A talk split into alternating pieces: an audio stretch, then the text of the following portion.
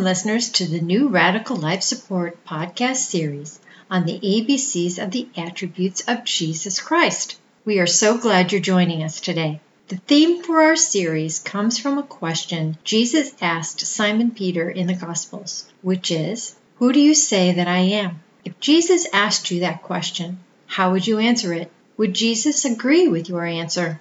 In this series, we are going to answer that question in depth by exploring his attributes, his nature, his works, his names, and his teachings. It's very important that when we think about what Jesus is like, that we get it right. Let's begin with the letter A. Jesus is the atonement.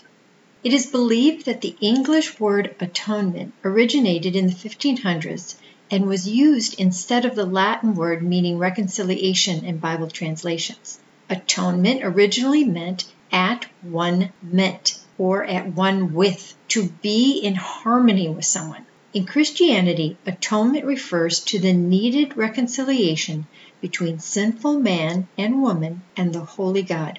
Atonement is closely associated to forgiveness, propitiation, sorrow, remorse, repentance, reparation, and guilt.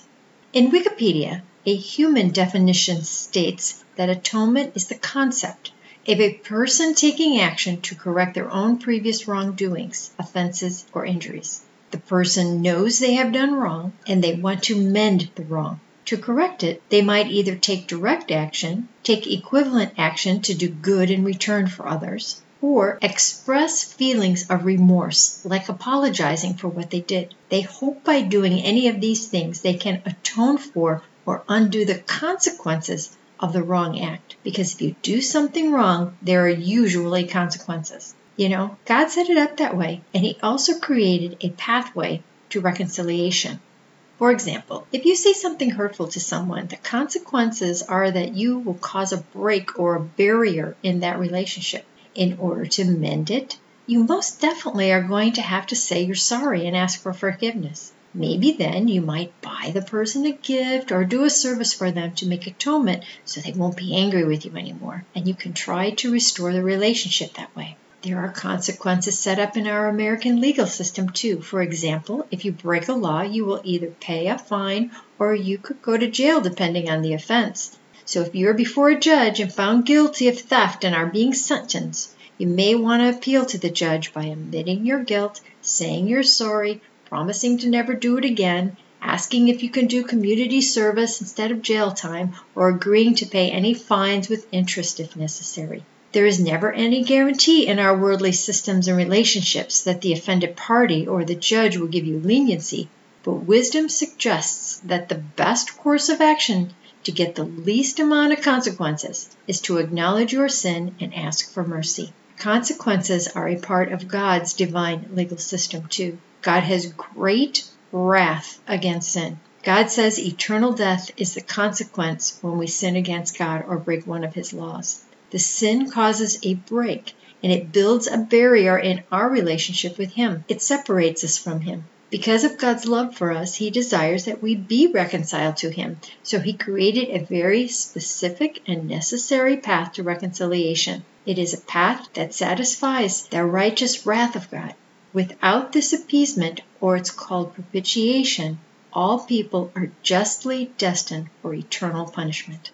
The above definitions and examples of atonement were about people trying to correct something on their own that they have done wrong.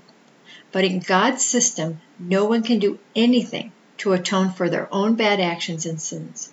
Ephesians 2 9 says, It is not by works so that no one can boast. Everyone is born with a sin nature due to Adam's first original sin. Everyone has sinned against God's law. It's like the sin is on you, and you can't take your sinful nature off yourself. A sinful person can't correct or remove his own sin no matter how hard they try. There is nothing he or she can do to atone for their sin and reconcile their relationship to God. We cannot purify ourselves. We cannot make ourselves holy. We cannot save ourselves. So that is why God sent his only beloved Son, Jesus, into the world, so that we can be at one with God, in harmony with God, through Jesus Christ. 1 John 3 4 through 5 says, Everyone who sins breaks the law. In fact, sin is lawlessness. But you know that he appeared so that he might take away our sins, and in him is no sin. You see, in God's system, only a sinless, pure, and holy person can atone for the sins of another. And the only sinless person who ever lived on the earth was Jesus Christ. He was blameless. Jesus Christ was God's solution to our problem of sin. We could not atone for our sin, so Jesus atoned it for us. God's grace reconciled mankind to himself through the atonement of Jesus. During our study, we will discuss how Jesus reveals himself in the Word through Old Testament prophecies and New Testament accounts. We will study about how Jesus reveals himself through how he lived and the things he taught. And then we will see how he reveals himself in our hearts today. So let's begin and see how Jesus reveals his atonement in the Word.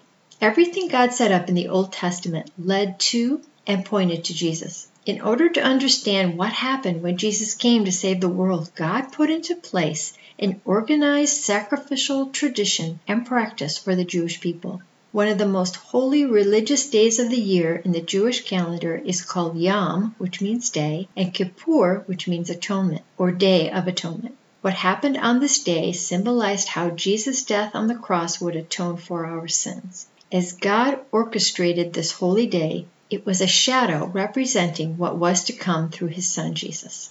Here's how it was done as described in the Old Testament. Once a year, the high priest went into the most holy place and performed different rituals one of which was a description of what is called substitutionary atonement. In Leviticus 16:21 through 22, it says the high priest was to lay both hands on the head of a live goat and confess over it all the wickedness and rebellion of the Israelites, all their sins, and put them on the goat's head, and he would send the goats away into the desert, and the goat would carry on itself all their sins.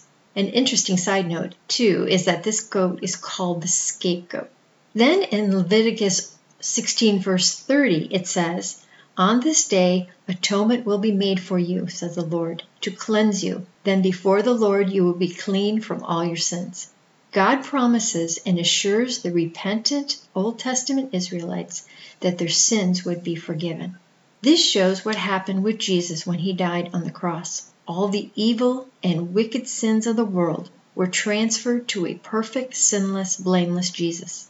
2 Corinthians 5:21 says God made him who had no sin to be sin for us, so that in him we might become the righteousness of God. Hebrews 2:17 said, "For this reason he had to be made like his brothers in every way, in order that he might become a merciful and faithful high priest in service to God, and that he might make atonement for the sins of the people." My NIV commentary says that in order for Christ to turn aside the wrath of God against guilty sinners, he had to become one of them and die as a substitute for them. And through faith, we can be assured in our repentance that our sins are forgiven through Jesus Christ too. His substitutionary death, which was the atonement, purged our sins and reconciled us to God. God's wrath for sin was forever satisfied by his son's death. It was God's requirement for us to avoid the eternal consequences of death and to enter into eternal life with him. We did not have to do a thing. It was perfectly done, once for all, completed by Jesus. You can add nothing to the atonement. It was a gift from God by grace to all who receive and accept it. Now, how does Jesus reveal his atonement to the world? Oswald Chambers says in his devotional, My Utmost for His Highest, the death of Jesus Christ is the performance in history of the very mind of God. There's no room for looking on Jesus Christ as a martyr. His death was not something that happened to him which might have been prevented. His death was the very reason why he came. Philippians 2 6 through 8 says, Who being in very nature God, was made in human likeness, and he humbled himself and became obedient to death. Jesus knew that God sent him to the world to make substitutionary atonement for the believer's sins. Romans 3:25 says God presented him as a sacrifice of atonement through faith. It's incredible to me to think that he lived knowing his destiny. Even John the Baptist knew Jesus would atone for the sin of the world. In John 1:29 it says that John the Baptist saw Jesus coming toward him and said, "Look, the Lamb of God who takes away the sin of the world." Jesus saw men sinning all around him, and he saw the men who sinned against him, and he knew he would bear their sin in years to come. Sometimes we want to know our future, but if we knew it was going to be horrible, would we be able to cope with that knowledge and boldly move forward towards that destiny? I believe that since Jesus had the very nature of God, that Jesus hates sin as much as the Father does, and he loves us as much as the Father does too. When it says in John 3:16 that God so loved the world that he gave us a son, I believe that Jesus came to earth in agreement with God's plan on how to reconcile mankind to God, and he was in agreement that he would be the one to atone for their sins. Calvary proved how much Jesus hated sin and loved us. Romans 5:11 says, "We were reconciled to him through the death of his son." And 1 Peter 3:18 says, "For Christ died for sins once for all, the righteous for the unrighteous, to bring you to God." We will never know how it was like to have the compressed, all encompassing weight of all the sins of the world placed upon him all guilt, shame, grief, wickedness, and sorrow. He took away my sin even though I was guilty, and He died the death I deserved because of my sin.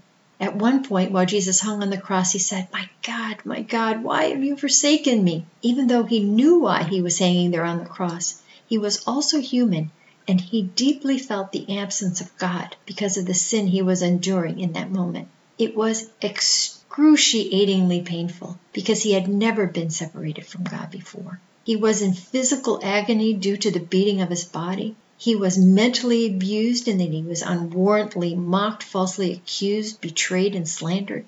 He was probably emotionally exhausted and in spiritual anguish due to experiencing the abandonment of God. There has never in the history of mankind been a greater, more terrible death in every way possible. God's wrath against us was turned away from us and directed towards him. 1 Peter 2:24 said, "He himself bore our sins in his body on the tree, so that we might die to sins and live for righteousness." Jesus dies for our sins, the innocent for the guilty. How does Jesus reveal his atonement in our hearts? Adam's choice to sin made everyone guilty before God without hope. But then Jesus stepped in making atonement for sin. This is the Bible's central message. Atonement was made possible by the substitutionary death of Christ on our behalf. The atonement should have an effect. It should move us to live holy lives in obedience, service, and prayer. We should be filled with thanks and adoration for all we receive because of the atonement of Jesus. We could have never made ourselves right with God on our own. Because Jesus removed all of our sin, we are cleansed and free from our sinful nature. Oswald Chambers says if the one central point, the great exerting influence in our lives is the atonement of the Lord, then every phase of our lives will bear fruit for Him. If I am trying to be right with God, it is a sign that I am rebelling against the atonement. I cannot make myself right with God. I can only be right with God if I accept the atonement of the Lord Jesus Christ as an absolute gift. Am I humble enough to accept it? The atonement means that God can put me back into perfect union with Himself without a shadow in between. It does not matter who or what we are, there is absolute reinstatement into God by the death of Jesus Christ and by no other way. Will we accept by faith Christ's atonement and acknowledge that it was our sin that He bore in our place? When we believe, repent, and put our trust in Him, we receive God's free gift, and then there's no more barrier between God and us, and all hope of eternal life is ours in abundance. I pray that you will be moved by all that Jesus did for you through the power of His atonement, and that you will choose today to ask Jesus into your life and be reconciled to God. Living a radical life for Jesus means believing Jesus is the atonement.